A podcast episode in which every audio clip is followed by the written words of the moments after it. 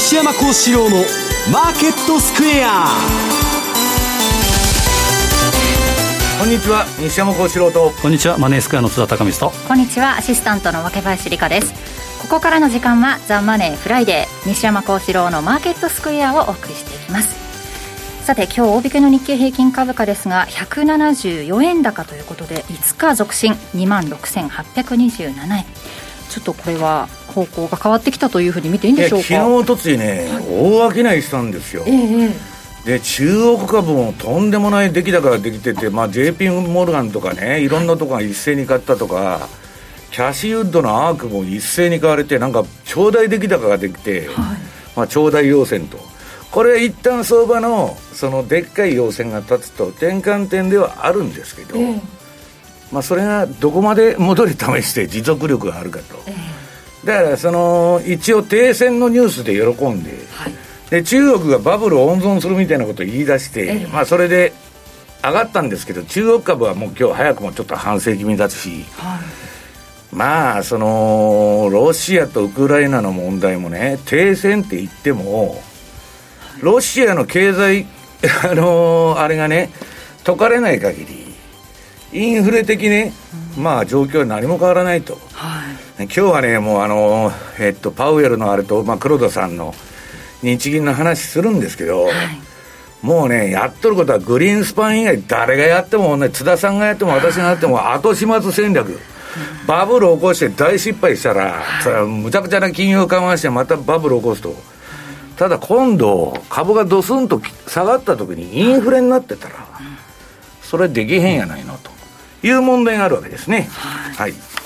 そのあたりのことを話し合われた FOMC も今週クリアしてこなしてというところで、まあ、為替はドル円が119円台乗せるという場面も津田さんありましたよね。そうですね。まあ久々に上に向かっているのは全ほぼまあ黒線は全面から強いなというところですけど、まああの今日はえーと、彼岸入りですか、彼岸入りでよく彼岸底というふうな言い方も。し、ね、とはまあ、若林さんも言ってる満月でも、そうですね。そうそう、まあ、満月なんですよね、今日ね。そうですね、まあ、節分底と言いまして、2人が揃うと、アストロの話がすごく多くなるんですよね、本当。まあ、彼岸底と言いましても、まあ、そこっていうのは、まあ、ちょっとその前ぐらいからあったというのがありますけど、うん、まあ、先ほど言ったウクライナの情勢、ウクライナとそれ、えーと、ロシアですけど、はい、まあ、あのロシアっていうのはいろいろやりますけど、まあ、約束は破るために約束をすると、よくウクライナ人が言ってましたけれども、政治、まあ、何とも言えないというのがありますけど、まあ、ただ、穀物価格が一旦ちょっと落ち着きつつありますけど、まあ、本当に強いというところですから。まあ、インフレウクライナ人もね、粘り強くて、あのブブカのような精神でね、うん、なかなか諦めないと、1センチずつ世界記録更新してウクライナの英雄ですからね。そうそう。なかなかね、引き下がらないんで、うん、まあ、収拾がつかんということですよね。うん、もう3週間以上ですか、まあ、ただね、通常のこういう紛争って、そんなに早く終わるもんじゃないんですよ、大体にして。西山さん、その材料視される賞味期限としては大体2週間ぐらいってまあおっしゃってませんでしたその突発事故とかね、紛争はそうなんだけど、これはもう世界大戦レベルになっちゃうと、話がガラッと変わっちゃうんです。で今、まあ、トランプから何から第三次世界大戦の始まりだと、これは、言っとるわけですからね、それ、笑えない冗談なんですよ、まあ、冗談とも思えないようなね、まああの去年までは笑ってられたんですけど、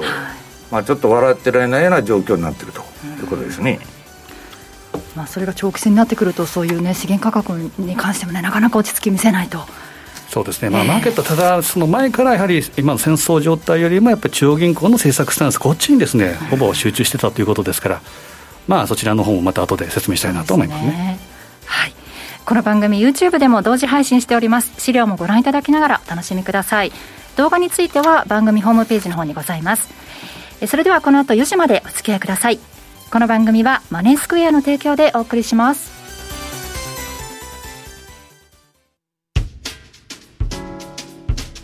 お聞きの放送はラジオ日経です。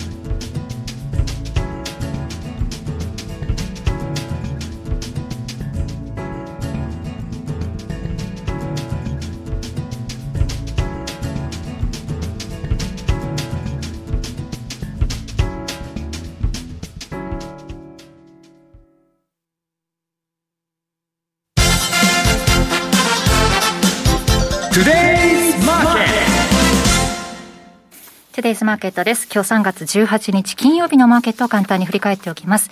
大引けの日経平均株価は5日続伸となりました。174円54銭高い26,827円43銭。トピックスはプラス10.26ポイントで1909.27ポイントでした。そして為替です。現在ドル円が118円の7879。ユーロ円が131円の6469。ユーロドルが1.10の8386あたりでの推移となっています。ではまず、為替の振り返り、津田さん、お願いします、はい、まあ、先ほど言いましたように、今週は中銀の会合ウィークであったと、でそこでちょっと振り返っていきたいんですけど、資料の1番で用意しました、えーまあ、FOMC。はい。でまあ、これはもうほぼ想定ないというところではあるんですけど、まあ、証どこから0.25って言ってるわけだから。そうですね、ただ、突っ込みどころは満載ということで、これは本編でも西山さんおっしゃっていただけると思うんですけど、はい抜粋して、私なりに用紙をまとめると、政策金利は0.25利上げ、まあ、予想通りと。2018年12月以来ということは、3年3か月ぶりの利上げ、はい、要はやっとですね、パンチボールを回収したと。よくあの FRB とか中央銀行の仕事は、パーティーのパンチボール、お酒のボールをそーっと引くのが仕事というふうに言われましたけど、ことすでに遅いような感じで、もう出れんあの泥酔状態になってて。大丈夫なのかなというところがありますけど、まあ、一応、えー、パンチボールは、えー、回収をし始めた、やっと、はい、でゼロゼロ金利を解除したというのは、コロナショック以後、初めてと。はい、で、テーパリング終了した QT、えー、量的引き締めも、近く開始へということで、4月は FOMC ないですから、うん、5月はですね、ね。通常より早いに、5月3日、4日にありますから、うん、ですから日本でいうとゴール、ゴールデンウィークのところ、でそこで、まあえー、段ということになって、5月中に始まるのかどうか。けど、裏を返せば5月まではですね、QT がないということになると、4月は FMC ないわけですから、うん、じゃあ、いけいけどんどんということで、まあ、大体ですね。の犬間にやっちゃおうと。そうですね、最速相場。特に例年でもこの彼岸底と先ほど言いましたけど、3月末ぐらいから4月にかけてっていうのは例年強いですから、うん、さあ行ってやろうというのは、普通、マーケットのやっぱり考え方ななのかなというふうに思いますけど、その反動がやっぱり5月、気をつけたほうがいいかなとは思います。で、パウエルの、えー、パウエル議長の会見用紙ですけど、アメリカ経済非常に強く、継続的な利上げに十分対応できるんだと。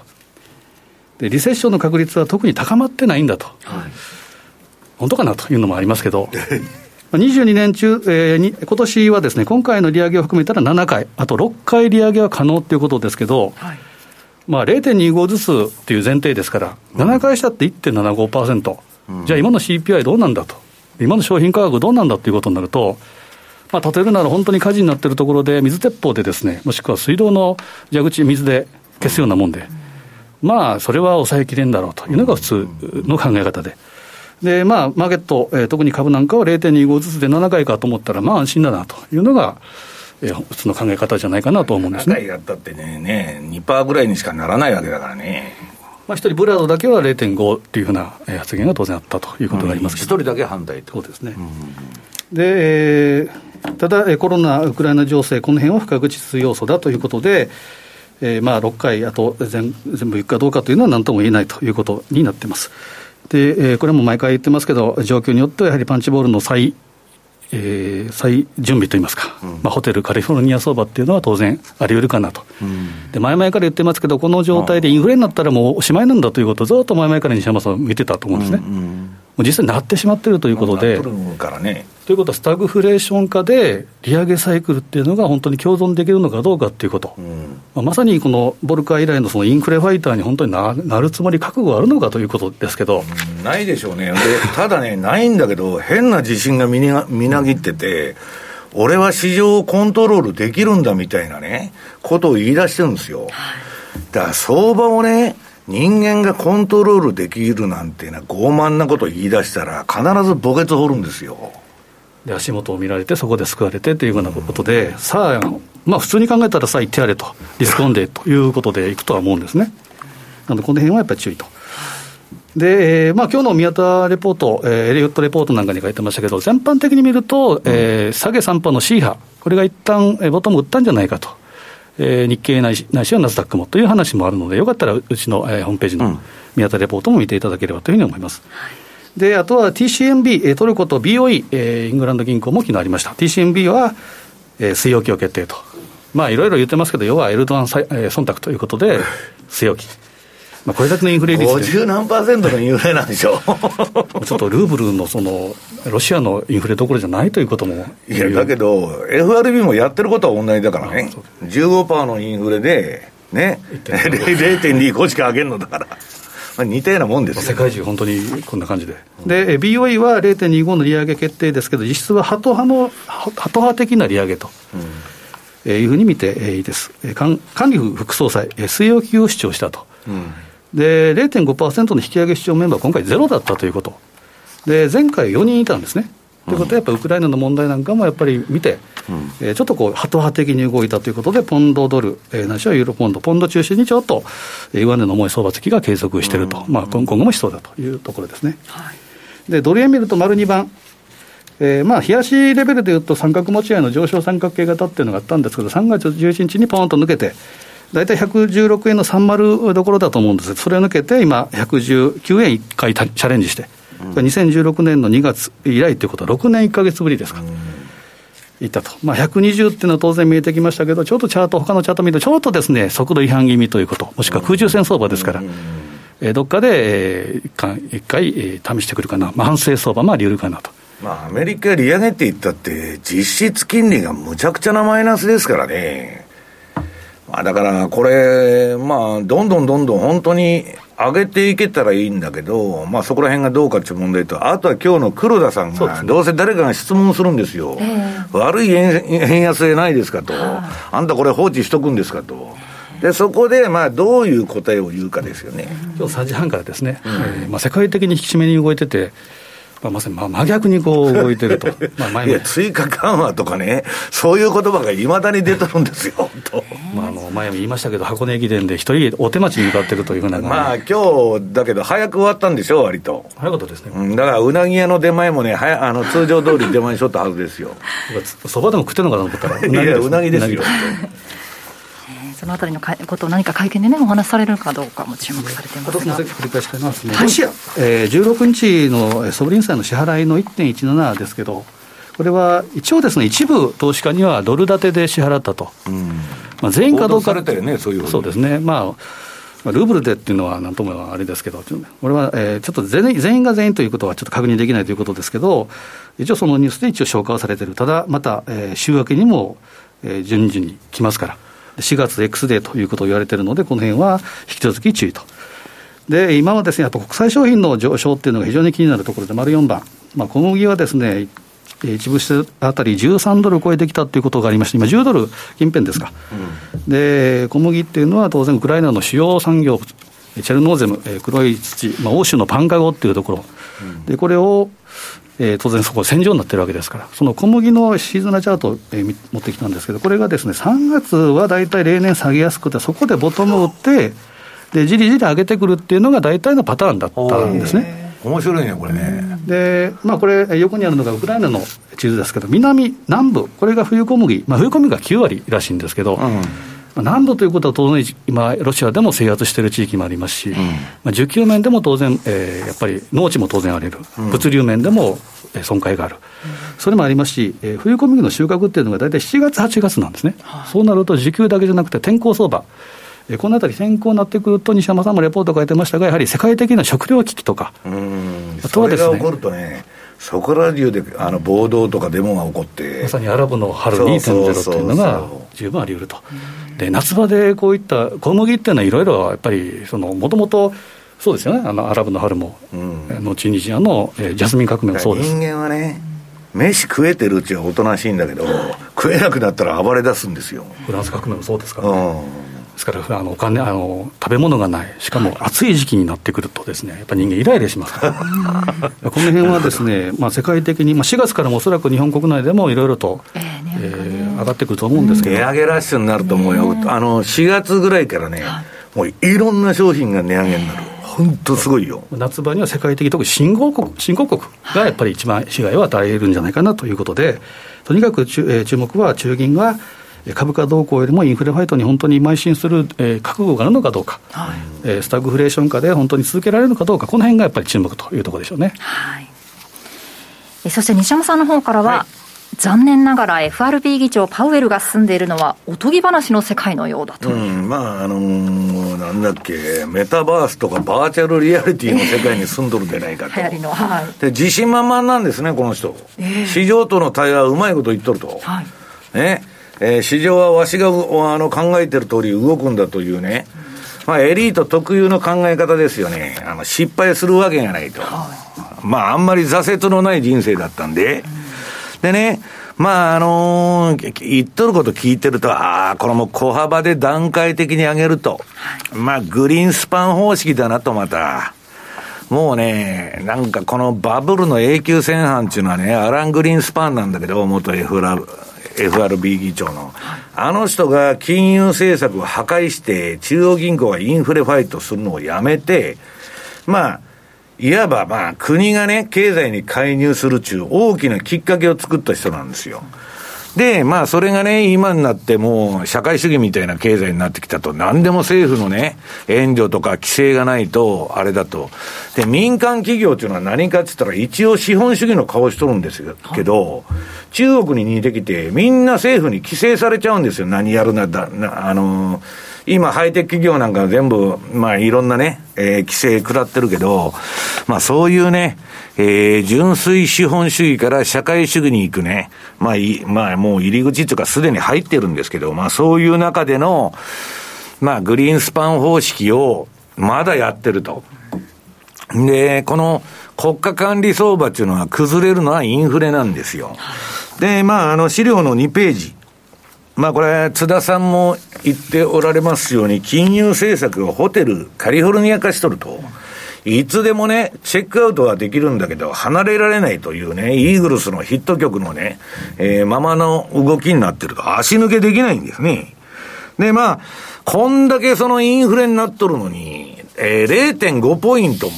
上げられないと。それ0.5上げろ言うとのブラード一人と。でこの人は債券市場にものすごい影響力持ってんだけど、えー、どちらかというとトランプとか共和党寄りの人なんで、相手にされとらんわけですよ。バイデンの、その、ブレーナードの FRB ですからね、今。で、あの、パウエルじゃなくて、ブレーナードさんが、あの、威張ってるんですよ。で、えー、そのパウエル、その隣、えー、リセッションになる確率は高くないと。はい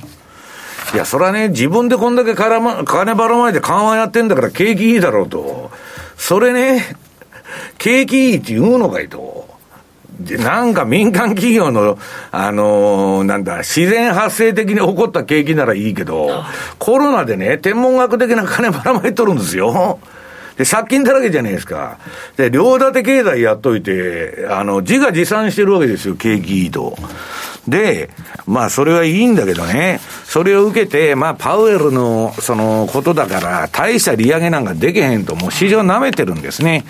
で、まあいろんなインサイダー情報を掴んだような連中が、まあその前ぐらいから、もうちょっと先回りがいがす、あ出てたんですよ。でね、私もレポートに書いて、まあ3月相場をまあ上げる4つのエンジン、あまああのー、要因みたいの書いたんだけど、まあ1つは焦度が溜まりすぎ。で、まあ悲観もそこそこ一旦極まったんで、ポンと上がってはおるんだけど、中長期的にも見るとね、えー、っと3ページ。これね、えー、っと、経済学のまあ対価というか、まあこの人は民主党なんですけど、ローレン・サマーズさん。まあ再登板しようかと思ってる、思ってるのか知らないけど、もうすっごい露出が多い。最近いろんなとこで、もうテレビから何からいろんなこと喋ってんだけど、サマーズがね、これ第二次世界大戦の水準に近い規模のマクロ経済に刺激を与える近い規模でマクロ経済に刺激を与えていると。こうした政策がね、一生に一度も見られないようなインフレ圧力を引き起こす可能性があると。ね心配されているのは景気後退を起こさずにね、利上げをやっていけるんかいと。ね、いうことを言って、これは至難の技だと、まあ、はっきり言って、9割方失敗する言うとるんですよ。で、それはね、これいつでも持ってきま、持ってきてる資料のね、この対 GDP 比のあの、なんだ、えー、FRB のバランスシートからね、アメリカの財政出動ですね、えー、GP、GDP に対する財政上がり。もう対戦やっとるのと同じじゃないですか、これ。どんだけ金使ってんだよと。で、こんだけ借金があったら、金利なんか上げたらね、米国債の借り換えも大変なんですよ。だから上げないっていうわけで、借金がでかすぎて、金利なんか上げられないっていうことなんですよ。で、まあ、それを言ってたのが4ページまあ、先週も紹介したんですけど、マーク・ファーバーですよね。まあ、ラガルドの ECB もね、パウエルの FRB も、な、利上げなんかできるかいと、大幅な。ね、インフレファイトなんかできやせんと。いや、利上げそんな大幅にしたらね、政府みんな破綻しちゃうと。ロシアのデフォルトっていうのは、あの、紛争でなってんだけど、アメリカは自然倒産するという道を歩んどるんです。で、それがね、冗談でなくて、えっと、5ページ。まあ、バイデンさんはアメリカを社会主義政権にしてですね、えー、自分はフランクリン・ルーズベルトだと。ね、20年代。いや、これで金はばらまきまくるぞと。で、議会の反対で今、まあ一部頓挫しとるんですけど、こんなもんバイデンでなくても誰がなっても金ばらまいてね、えー、要するに MMT 理論ですから、金っていうのはタダなんだと。いくらでも印刷したらいいやないかいと。昔みたいなね、えー、あの、金とドル、あの、金本位相の時代はね、ドルと金と交換しなきゃいけなかったけど、今やその、タガが外れたわけですから、71年から。な、どんだけでも印刷したらええやんと。いう話になって、で、議会で誰も反対しないんです。金を使うことに対しては。で、使い放題使ってたんだけど、これね、アメリカが破綻するのは2025年だって言われてるんですよ、前から。で、その前に24年に今度の大統領選挙がある。まあ残念ながら、あの、津田さん、ヒラリーは出ないらしいですわ。あのヒラリーさんとトランプさんともう一回再選が見たかったんだけど。面白いんですけどね。うん。あの、デンとか言ってこの前あの、出てきてましたでそれはいいんだけどね。この、その、双子の赤字の1980年の頃のレーガンの、50倍のね、えー、ここで借金になると。まあ、ここ、もうここまで来ると、さすがに限界じゃないかと言われとるんですよ。でもアメリカは今や分断国家ですから、で、なんかもうわけのわからんね、その、平等だとかそんなことばっか歌っとるんだけど、まあ後で申しますけどね、社会主義国になって発展した国なんかないんですよ。歴史上。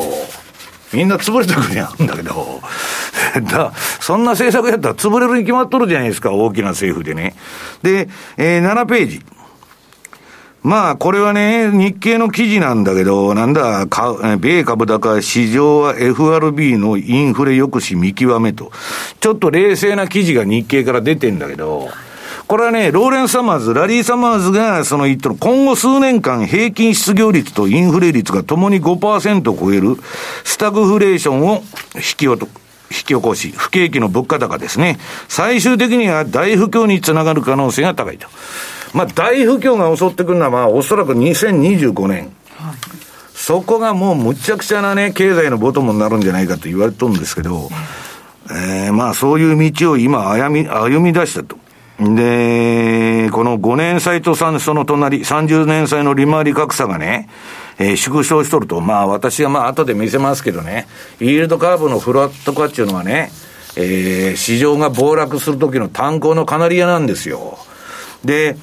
これ、みんなね、引き締めとかインフレファイトとかね、アホみたいな報道ばっかしとるでしょテレビから新聞から。皆さん次の8ページ見てくださいよ。これアメリカの、G、インフレ調整後の実質 FF 金利。これは、ヤルデニリサーチさんの、ヤルダニさんが出しとるあれなんだけど、まあ、12月の段階で、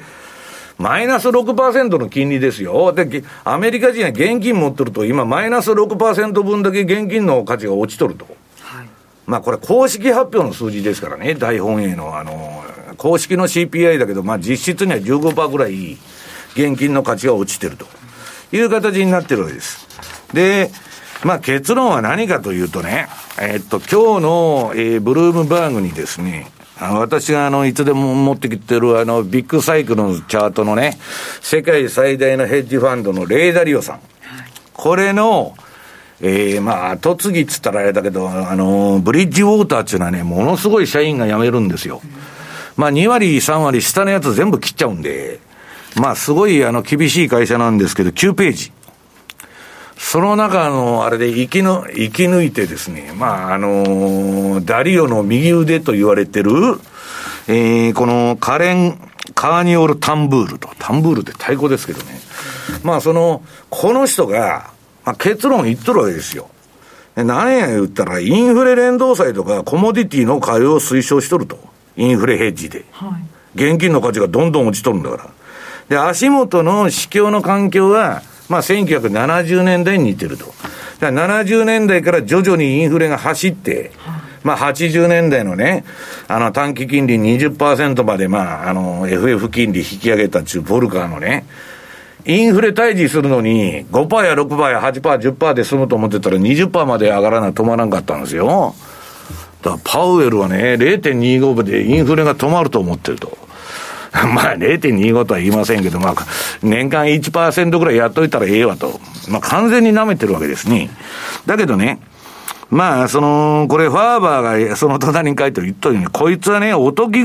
話の国に住んどんだと。FRB 議長のパウエルっていうのは。まあそれでなかったらね、虚言癖の持ち主だと。まあ、その、虚言なのか、頭が悪いのか、あるいはまあ立場上そう言っとるのかですね、よくわかりにくいんですけど、はい、まあ要するに、私は市場コントロールできると。で、アメリカは景気いいと言い張っとるわけですね。で、これビル・グロース。あの、ジェフリー・ガンドラックの前の債券をですね、もう引退しましたけど、まあ最近本出してですね、まあそれはいいんですけど、もうね、この人も言ってるんだけど、夢の国に住んどるって言っとるんですよ。で、本来、今 FF 金利っていうのはね、最低でも6%。まあ、あるいは7%でも8%でもおかしくない。インフレ率がそのぐらいなんだから。だけど、0.25にやっと上げましたと。それはね、本来あるべき位置にない人工的な金利を作って、それでバブルで、バブルだったらいいんだけど、金利だけで、財政出動も何から何までやって、ね、おまけに今度、不景気になってきたんで、戦争で儲けようっちゅうんで、武器売りまくっとるわけですよ。それはまあ、アメリカ、武器がたくさん売れて、ちょっと景気良くなるかもわかりませんけどね。めちゃくちゃやないかと。で、いずれにせよ、もう、油の値段が上がると、原油の値段が上がると、すべてのものが上がっちゃうんですよ。そうなるとね、この10ページ。これまあ、野口幸雄さんが言ってるんですけど、これね、見てくださいよ、本当に。あの、株価は上がったのに賃金は下がる。日本人をどんどん貧しくしている円安政策という麻薬と。で、今日、円安ね、あの、黒田さん答えなきゃいけないんですけど、こんなことしてていいんですかと。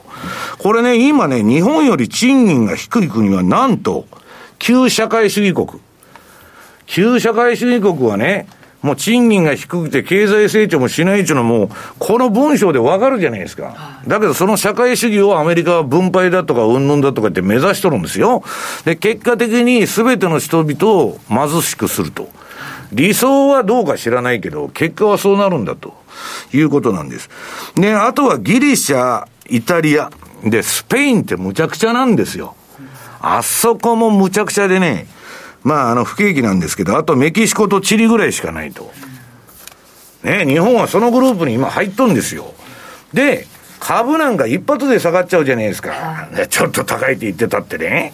したら、給料は全然、また株が下がると上がらないと。で、大体ね、今、あの、卸、企業売卸売物価が9%になっとるのに、値上げできんちゅって言っとるんですよ、どこも。したら人件費下げように決まっとるじゃないですか、不景気だっつって、ますます悪循環に入ると。だから、えー、っと、このファーバーさんね、まあ、金融インフレに関与する、その、こういう国が関与してきて、バブルを作ることはできるんだけど、それはね、まあ、かつてのあの、ワイマール共和国だとかね、メキシコだとか、まあ、いろんな例を挙げとるんですけど、金融インフレに、金融インフレっていうのは資産バブルですよ。これに、えー、関与するシステム。要するに人工的に作り上げたバブルっていうのはね、要するに、詰まるところ破綻すると。なぜならそれやるとインフレになって、で、実質賃金が減少して、大衆の生活水準が落ちちゃうからだと言っとるんですね。で、まあちょっと今日は前半のコーナー膨らましちゃうんですけど、じゃあ何せ言うんやと。はい、いうことで、まあこのところいろんなところで言ってるんですけどね。まず11ページ。まあ原因はね、もう暴走して上がりすぎたんで、これあの、巡航軌道というか、元のあの、右肩上がりの線引くと大体このぐらいでしょまあそこまでさすがに落ちてきたと。いうことなんだけど、これもね、カーボンニュートラルとか環境問題で上がってんだから、なんとも仕方がないと。いうことでね、原油市場はものすごく湧いてる今。取引しとるやつはね、もう、あの、狂気乱舞しとるという状況なんですよ。で、これ多分ね、そんなまた巻き戻してくるかもわからないし、まあ標準偏差と今の ADX、このチャートの青色の標準偏差と黄色のが下がってるから、ここは乱高下なんだけど、まあ次のトレンドはまた上じゃないのかなという感じ。で、その中で、まあ、あの、ブリッジウォーターもね、コモディティを買えと推奨しとるわけだから、当然、ね、為替の世界 FX で言ったら資源通貨買わなあかんでしょうと。それは小学生が考えてもわかると。で、12ページ。あの5ドル円もですね、珍しく、珍しくってことはないか。まあ、綺麗な感じでわーっと上がってきてですね、まあ、今 ATR チャンネルの上限を目指して上昇中と。ね、5ドル円。で、えー、っと、私はあんまりね、カナダのあの、首相みたいなのは好きじゃないんで、まあ、あの、あれなんですけど、比嘉さんとか津田さんカナダのレポートも書いてるんだけどね、カナダドルも一応まあ資源通貨だと。13ページ。これ、いきなり、津田さん、火柱高しだした。そうですね。何やこら、みたいな。で、今、標準偏差と ADX の形見ると、すごく良くなってる。で、まあ私はね、申告通貨っていうのはあんま進めてないんだけど、それでもね、南アは、まあ金から何から資源がもう全部出ると、プラチナとか。で、その南アランドも、これね、じりじりじりじりじりじり上がってきてるんですよ。だこういうじりじり上がる相場っていうのはね、結構なかなか下がらないんですよね。で、まあ、あとドル円。ドル円は日銀の無策でですね、今日もうなぎ食って終わったという話ですね、まあ来、次回もうなぎ食おうかという話になっとるわけですよ。で、えー、15ページの、えー、なんだ、あ、15ページ、あの、冷やしの方ね。今まあ、買いシグナルで真っ赤かと。で、急にまあ、火柱高してるんですけど、これは例の津田さんが見せてたチャートポイント。まあ、かっての、えー、2点の高値をブレイクして走ったと。で、えー、っと、これはもうマネースケアさんのレポートにも書いたんですけど、16ページ。ちょっとこっから上値重くなるかなっていうのはね、このドル円の週足の価格帯別の出来高。この青い横棒グラフになっとるんですけど、要するに、えー、左側に赤い棒が伸びてるほどたくさん出来高ができてるところ。はい、今、津田さん、この上がっとるところで完全に真空地帯なんですよ。で、まあ、その、その上、こっからその19円から上っていうのはね、まあ、下の方ほど出来高ができているわけじゃないけど、一応出来高の壁に今当たっとるわけですよ。だからまあちょっとうだうだしてるというのが今の状況ということで、あとね、もうこういうなんかもう、あのー、乱高下に巻き込まれたくないという人は、はい、えー、17ページ。これはまあ、あの、私は M2TV のテクニカルフォーカスでもう、毎月やっとるあれですけどね、レポートでも書いてるんですけど、ようやくあの、OG9 位の標準偏差と ADX がピークアウトして、まあ、5ドル高の勢いはこれから弱まるんじゃないかなと。まあ、ちょっとニュージーランドのね、GDP が悪かったとか、そんなに反応して言っとるんですけど、あんなも過去の数字ですからもう。まあ、だから、この青いレンジの中でね、まあ、トラリピをやってたらいいんじゃないかなという。で、これはね、その一方向にめちゃくちゃ動くっていうことが考えにくいんで、まあそういう意味ではね、壊滅、売っても買っても壊滅的損失をしにくいという利点があるということなんですね。はい。以上、トゥデイズマーケットでした。マネースクエア。マネースクエアといえば、特許取得のオリジナル注文トラリピ。2022年はマネースクエア CFD も強化中。小口化によりトラリピがより仕掛けやすくなったニューヨークダウに続き、新たな小口化商品として2月28日に新規上場したナスダック100も取り扱いを開始しました。ナスダック100にはアマゾン、マイクロソフト、アップルをはじめテスラ、ネットフリックス、フェイスブックから社名を変更したメタなど、これからの時代を牽引する100の銘柄で構成されています。世界を代表する株価指数をマネースクエア CFD ではトラリピ運用が可能です。ナスダック100については特設ページにて詳しくご案内しております。マネースクエア公式サイトよりご確認ください。2022年トラ年は CFD トラリピにトライしてみませんか？まだ講座をお持ちでないお客様は、新規講座開設キャンペーンをぜひチェックしてみてください。マネースクエアではこれからも、ザ・マネー西山幸四郎のマーケットスクエアを通して、投資家の皆様を応援いたします。毎日が財産になる、株式会社マネースクエア。金融商品取引業、関東財務局長、金賞番号第2797号。当社の取扱い商品は、投資元本以上の損失が生じる恐れがあります。契約締結前交付書面をよくご理解された上でお取引ください。お聞きの放送は、ラジオ日経です。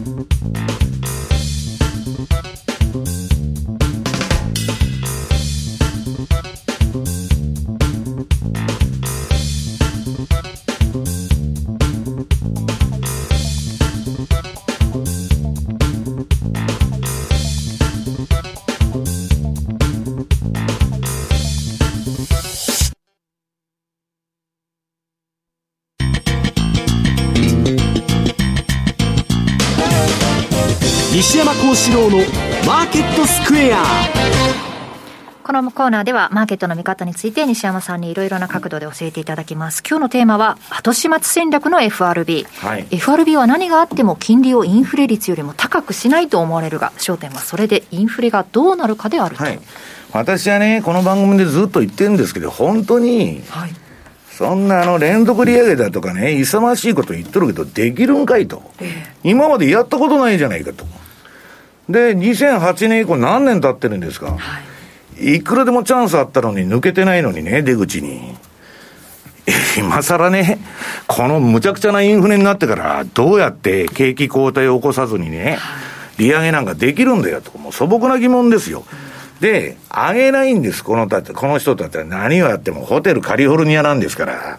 もうね、チェックアウトなんかする気がないと。で、えー、っと、19ページ。これね、えっと、これはね、えっと、マイケル・ルイットさんちゅう、クレジット、えー、なんだ、ストラテジストっていうレポートを書いとる人が、まあ、ファーバーさんの、えー、レポートに寄稿してるんだけど、はい、まあ、FRB っていうのは何やっとったんだって言ったら、まあ、グリーンスパン時代から私がさっき言ってる資本主義と正反対の社会主義、もう FRB がね、えー、大きく経済に介入して、経済をコントロールすると。そんな権限ないんだけど、あの人ら物価の番人なんだけど、経済の番人になっちゃった。なんか財務長官とか、あの、影が薄くなっちゃうくらい、中央銀行が力を持ってると。で、そういう中でね、社会主義政策やってきた慣れの果てが、今の、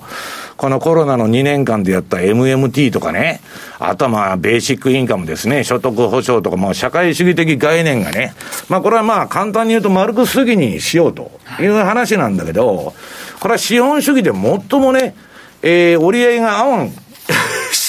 あれなんですよ。だけど、バイデン政権になって、まあ、貧富の差が今、むちゃくちゃひどいですから、は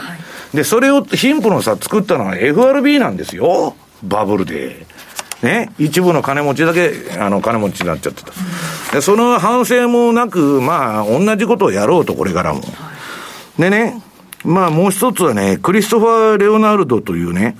まあ、あぶく銭の支配者中、まあ、あの、本を書いとるんですけど、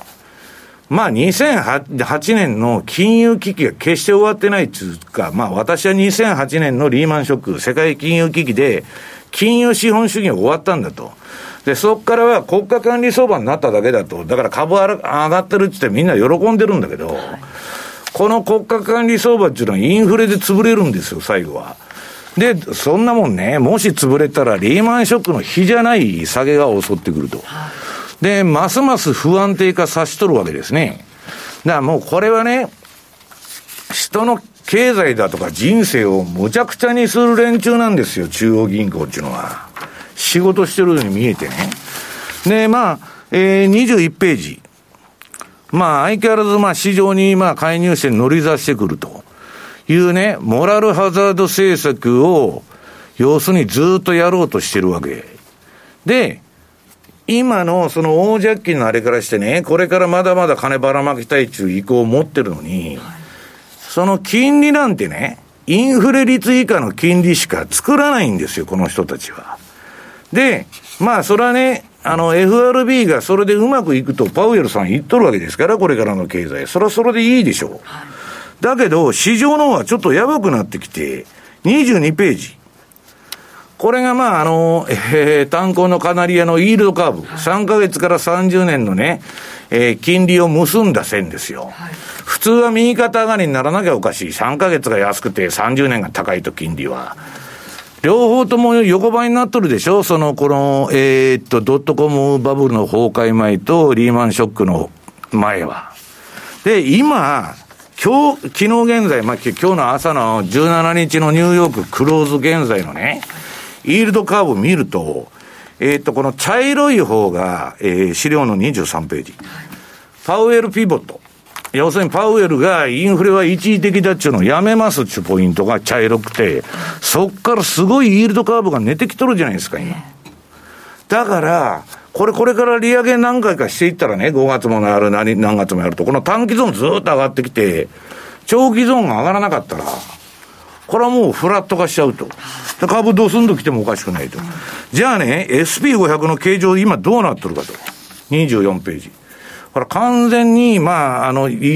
その形状だと言えるかどうか別として、ヘッドショルダーなんですよ。いわゆる三尊っていうのが出現しとる。これね、ネックライン切れてるわけだから、今ちょっと戻してるけど、もしかしたら終わりの始まりかもしれないという危険性があるということですね。はい。ここまで FX マーケットスクエアでした。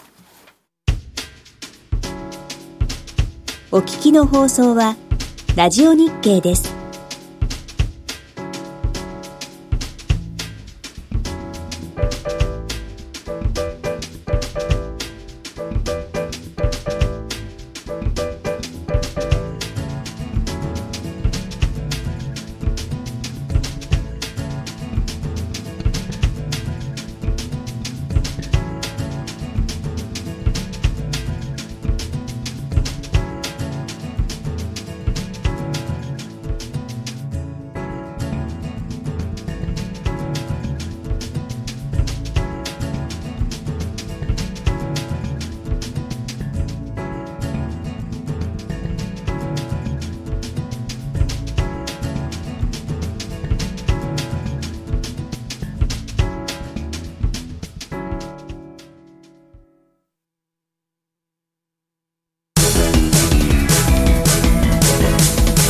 ケット投資戦略。